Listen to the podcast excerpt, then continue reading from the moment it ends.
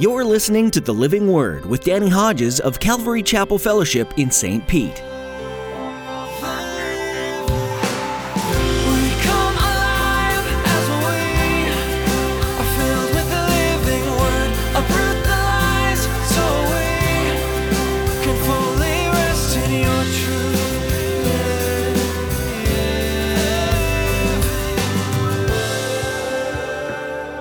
As high as the heavens are above the earth, so high are my thoughts above your thoughts, and my ways above your ways. You know what the context of it is? How willing God is to forgive and to love and to fellowship with and to have peace with anybody. Red, yellow, black, and white, they are precious in His sight. Now in Christ Jesus, you who were once far away have been brought near by the blood of Christ, for He Himself is our peace and has made the two groups one. In today's message, Pastor Danny brings context to a popular verse that's often misquoted. All scripture needs to be read remembering that Christ died for all, all nations, all people groups, regardless of the color of their skin or the amount of money they make. God loves his children so much that he created a way for anyone to come into fellowship with him.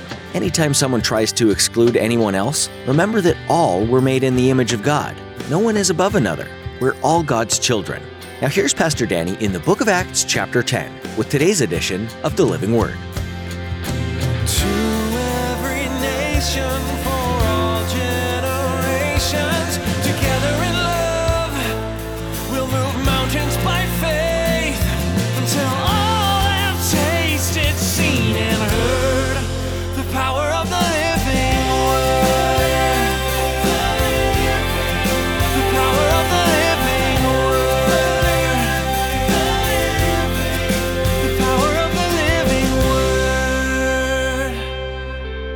Next day, Peter started out with them, and some of the believers from Joppa went along. These would have been kosher, circumcised believers like Peter.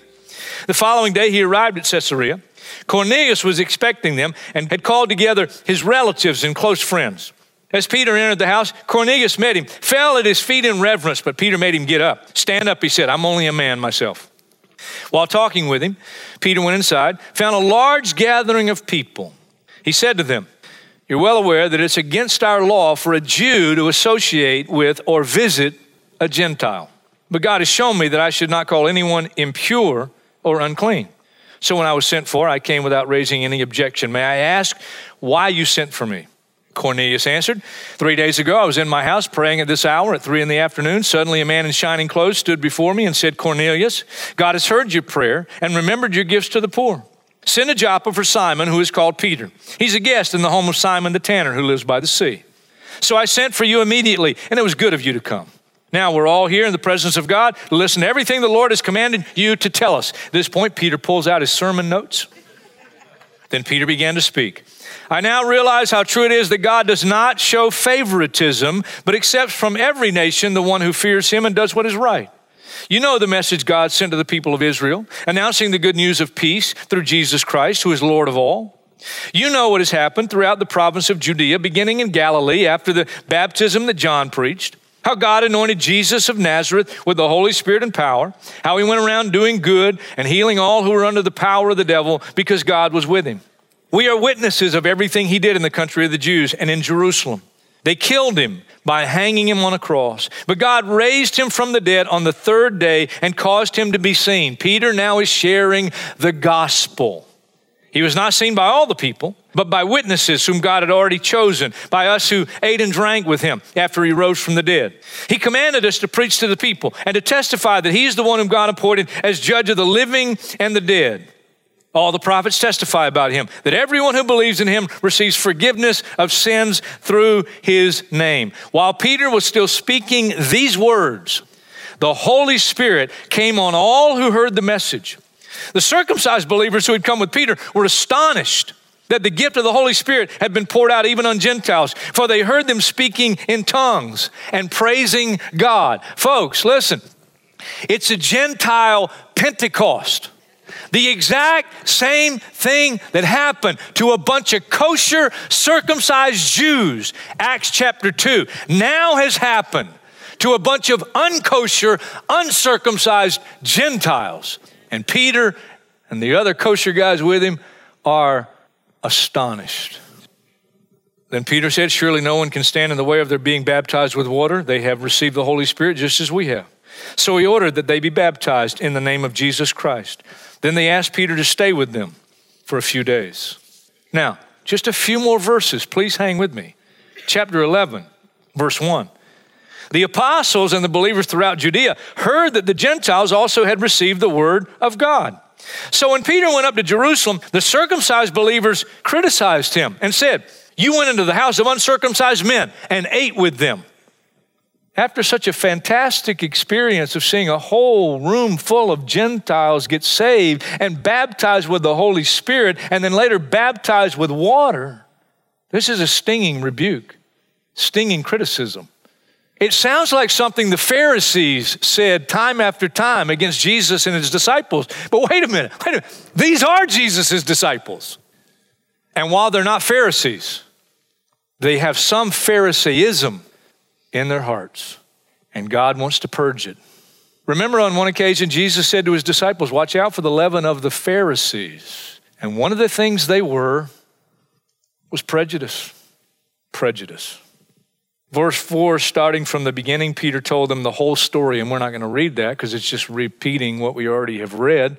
But jump down to chapter 11, verse 15. As I began to speak, Peter says, The Holy Spirit came on them as he had come on us at the beginning. Then I remembered what the Lord had said.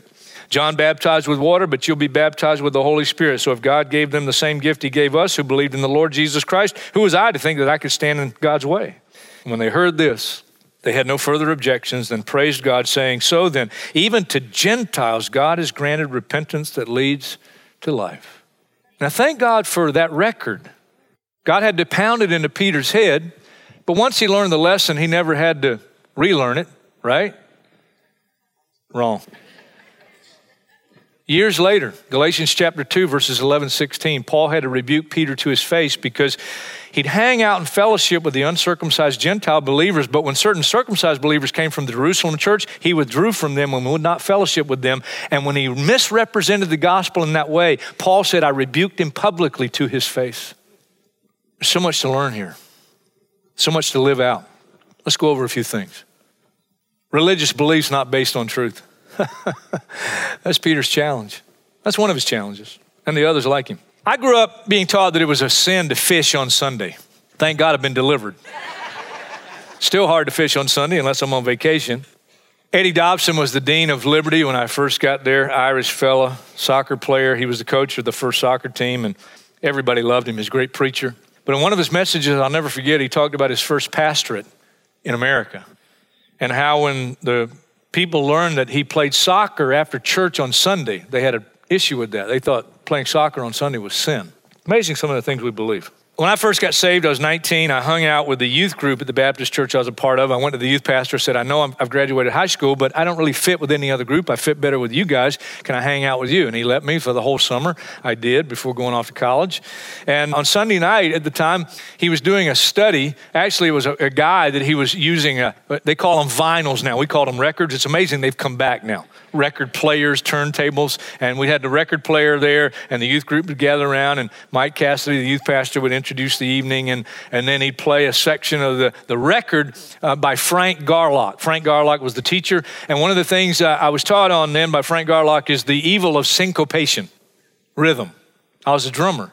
And so I was told I had to give up my drums, you know, because if I played the drums in the Baptist church, or around Baptist. Demons from Africa might encourage the Baptist to want to make the Baptist want to dance. And God forbid that the Baptist would dance. Now, I've been freed from that one too. You say if you're new, and then we see new faces here all the time. So people will ask me, well, what's the policy at Calvary Chapel, St. Pete? What do you guys believe about dancing? Well, our policy's always been the same. We believe some can and some can't. Because of what I was taught, when I began to play for a ministry while I was in college and ended up having the privilege of playing for this singing group and band, and we go all across America, and then the summer we go to other countries, and we did a lot of high school assemblies, saw a lot of young people come to know the Lord. But they updated the program about my third year in the ministry, and they added, with the singers part, they added what they called choreography. But it looked like dancing to me. And I went to my leader. I went to my leader. I said, I don't know if I can continue to play drums for this ministry because I, they're dancing. Crazy, huh? Colossians 2, therefore, don't let anyone judge you by what you eat or drink or with regard to a religious festival, a new moon celebration, or a Sabbath day. These are a shadow of things that were to come. The reality, however, is found in Christ. Here's the deal we're under a new covenant, folks. And the issues in the text, which apply in so many different situations, listen, you couldn't even keep the law and the feast like God assigned them to do because there's no temple anymore. Now, I'm not saying don't celebrate the Jewish feast or anything like that. A lot of people still do. But understand, God allowed the, the temple that was standing in Jesus' day to be destroyed in 70 AD. And to be totally technical, they can't keep, according to the Old Testament, the things that God prescribed. We're under a new covenant, a new covenant. All those things represented and spoke of Christ. Even the kosher diet it's a physical diet that's meant to teach us spiritual lessons. Paul put it very clear. 1 Corinthians 8, verse 8 food does not bring us near to God. We're no worse if we do not eat, and no better if we do.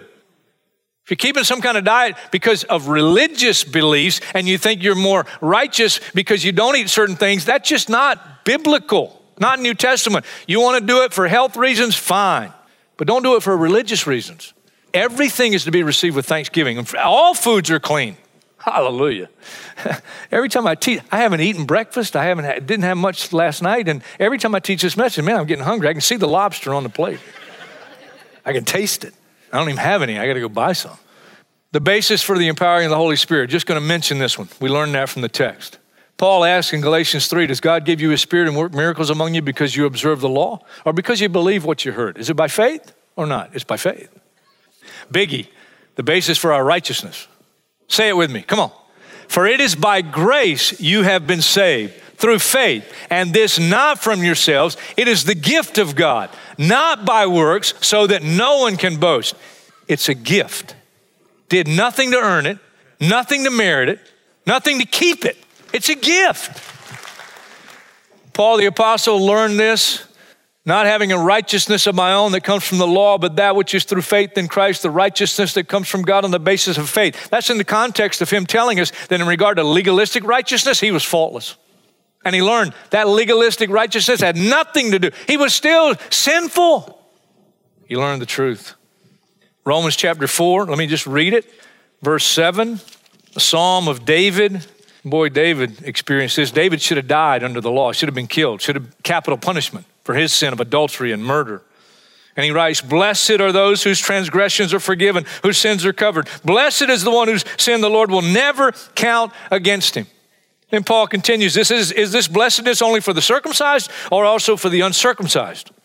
Women saying that Abraham's faith was credited to him as righteousness. Under what circumstances was it credited? Was it after he was circumcised or before? It was not after, but before. Before Abraham was circumcised. God says, Go look at the stars. So shall your offspring be. And then he talks about one particular offspring. There's a seed coming from your offspring, a singular person, Christ. And it says, Abraham believed God. He believed the prophecy of the coming of the Messiah through his lineage. And God said, Because you believed in the coming Messiah, I credit you righteousness. It's righteousness based on what the Messiah would accomplish. He would die for the sins of Abraham and the world. Circumcision was a sign of the truth. Because this is the basis for our righteousness, faith, the gift of God, it should be the only basis for fellowship. In biblical times, there was no greater, no more unrelenting barrier between people than the one between Jew and Gentiles. Jews believed that Gentiles were created by God to fuel the fires of hell.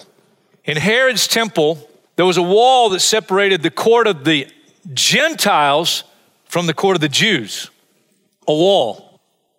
And in Latin and Greek, common languages of the day for foreigners, they had an inscription. Josephus spoke of one particular inscription, and excavations in 1871 and 1934 discovered two of these inscriptions. They say exactly the same thing. Here's what they say no foreigner may enter within the barricade which surrounds the sanctuary and enclosure. Anyone who is caught doing so will have himself to blame for his ensuing death. Did you catch that? They killed people because of religious prejudice, because of bigotry. They killed people. You can read about them trying to kill the Apostle Paul in Acts chapter 21. In Acts chapter 21, Paul is in Jerusalem at the temple with Trophimus the Ephesian. He's an uncircumcised, unkosher Gentile. And some Jews saw Trophimus the Ephesian with the Apostle Paul there at the temple, and they assumed that he had taken Trophimus into the court of the Jews beyond the wall, the barrier. Riot breaks out, and they're trying to kill the Apostle Paul. The only thing that saves him is the Roman army coming to rescue him. That's how serious it was, though. You know what this is? Those are known locations in the United States of hate groups. They say the last couple of years they're down from what they were in 2012 and 2012, known by the government 1,007. There's now some 800, but they're growing again. In 1999, there were only 457, so they've grown very quickly. You know what Muslims view non Muslims as? Infidels. U.S. Human Rights Network, a network of scores of U.S. civil rights and human rights organizations, after a lot of study, a lot of study, here's the statement they made Discrimination permeates all aspects of life in the United States and extends to all communities of color. Some of these hate groups, especially some white supremacist groups, they actually claim to be Christians. They believe in the King James Version of the Bible. Really?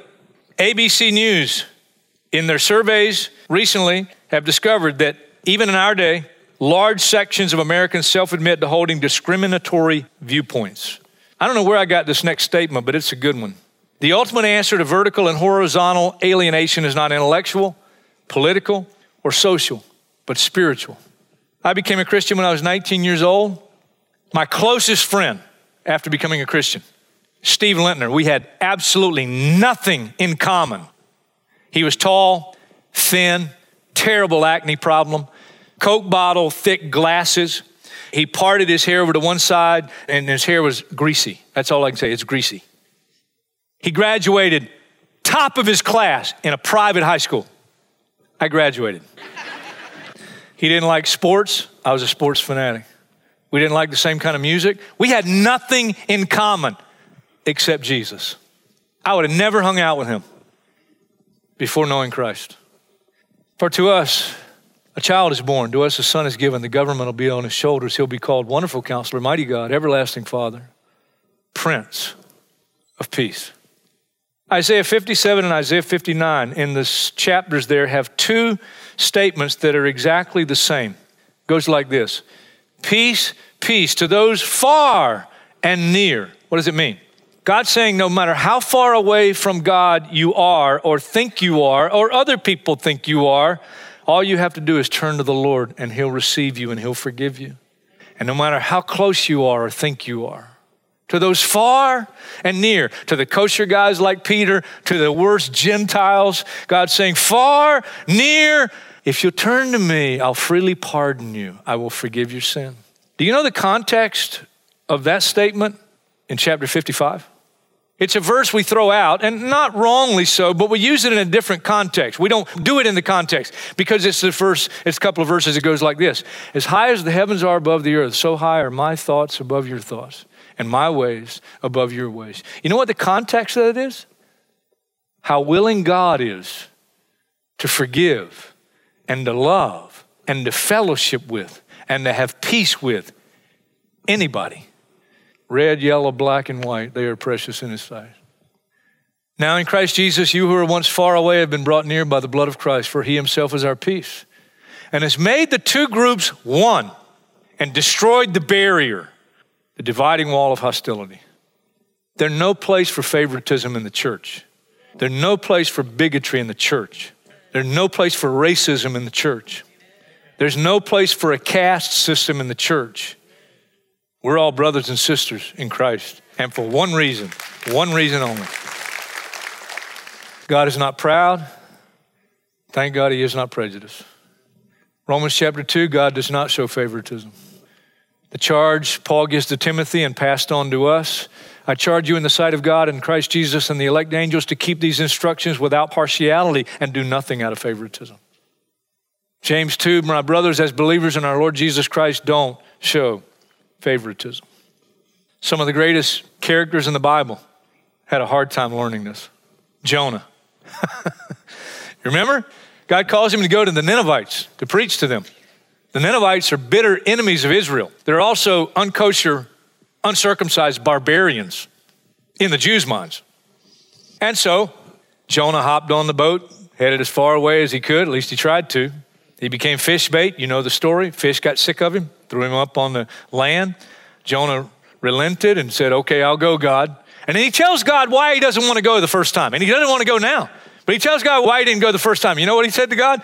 I knew you were compassionate and gracious and that you might forgive them. And Jonah didn't want God to forgive them because if God forgave them, then they become Jonah's spiritual brothers and sisters. And Jonah was prejudiced. you know the amazing diversity in God's family? If we don't get the prejudice and the partiality and any bigotry out of our hearts and let God purge it, heaven's not going to really be heaven. Now, I know we'll all be changed then. Oh, I know, I understand that. Here's what John writes in Revelation You're worthy, Lord Christ, to take the scroll and open its seals because you were slain, and with your blood you purchased for God persons from every tribe and language and people and nation. A couple chapters later, he sees this great multitude. I looked, and there before me was a great multitude that no one could count from every nation, tribe, people, and language, standing before the throne and before the Lamb. That's heaven. That's what it's going to be like. You know, some people think we're all going to look the same. We're not all going to look the same. Not all going to be white or, or red or black. Gonna, there's going to be different. The one verse in Revelation 22 talks about the nations bringing uh, into the New Jerusalem, the nations coming into there. There's going to be diversity, but there's going to be absolute harmony and absolute love and absolute peace. And that's what God wants in the church. I'm praying, others are praying with me. And it needs to be a God thing. I'm seeing it happen little by little. I want it to happen. Oh, I just want it to happen so much more. I want to see more diversity in our fellowship. I want to see more diversity in the worship teams. I want to see more diversity in the choir.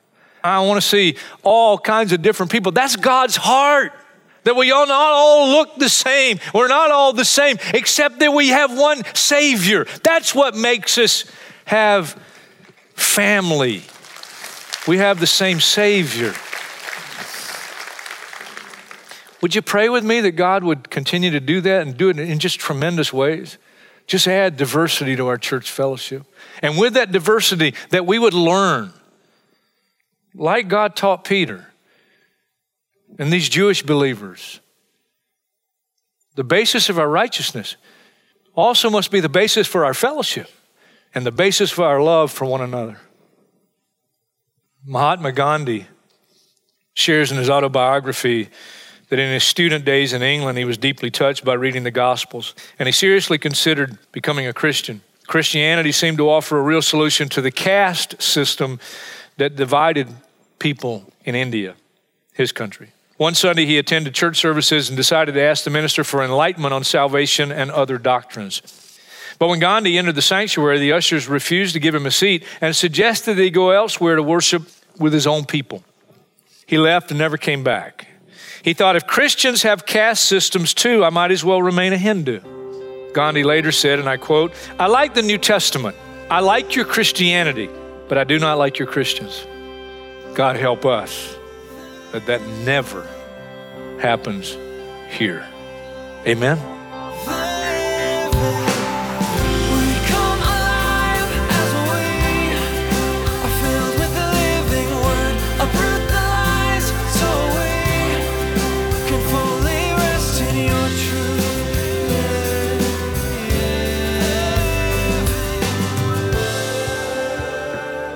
Thanks for joining us today to study the book of Acts on the Living Word. You can check out more of Pastor Danny's teachings throughout the Bible at our website, ccfstpete.church. Once you're there, just look under the Media tab and click on Sermons. We'd also like to encourage you to subscribe to our YouTube channel to stay up to date on the latest videos. If you have any questions or would simply like to talk with us, please send us an email. Our address is info at ccfstpete.church. Again, that email address is info at ccfstpete.church. pete.church. Be sure to let us know how we can be praying for you when you send us that email. In addition to that, we would love to meet you in person. So if you're ever in the St. Petersburg area, feel free to join us for our weekly church services here at Calvary Chapel Fellowship. Check out our website for service times and all the information you need to join us. We're also live streaming our services for those who are staying at home or living further away. So please don't let proximity to our campus stop you from worshiping with us. Find out more on our website. Once more, that was ccfstpete.church. Well, that's all the time we have for today, but be sure to join Pastor Danny next time for more from the book of Acts right here on the Living Word.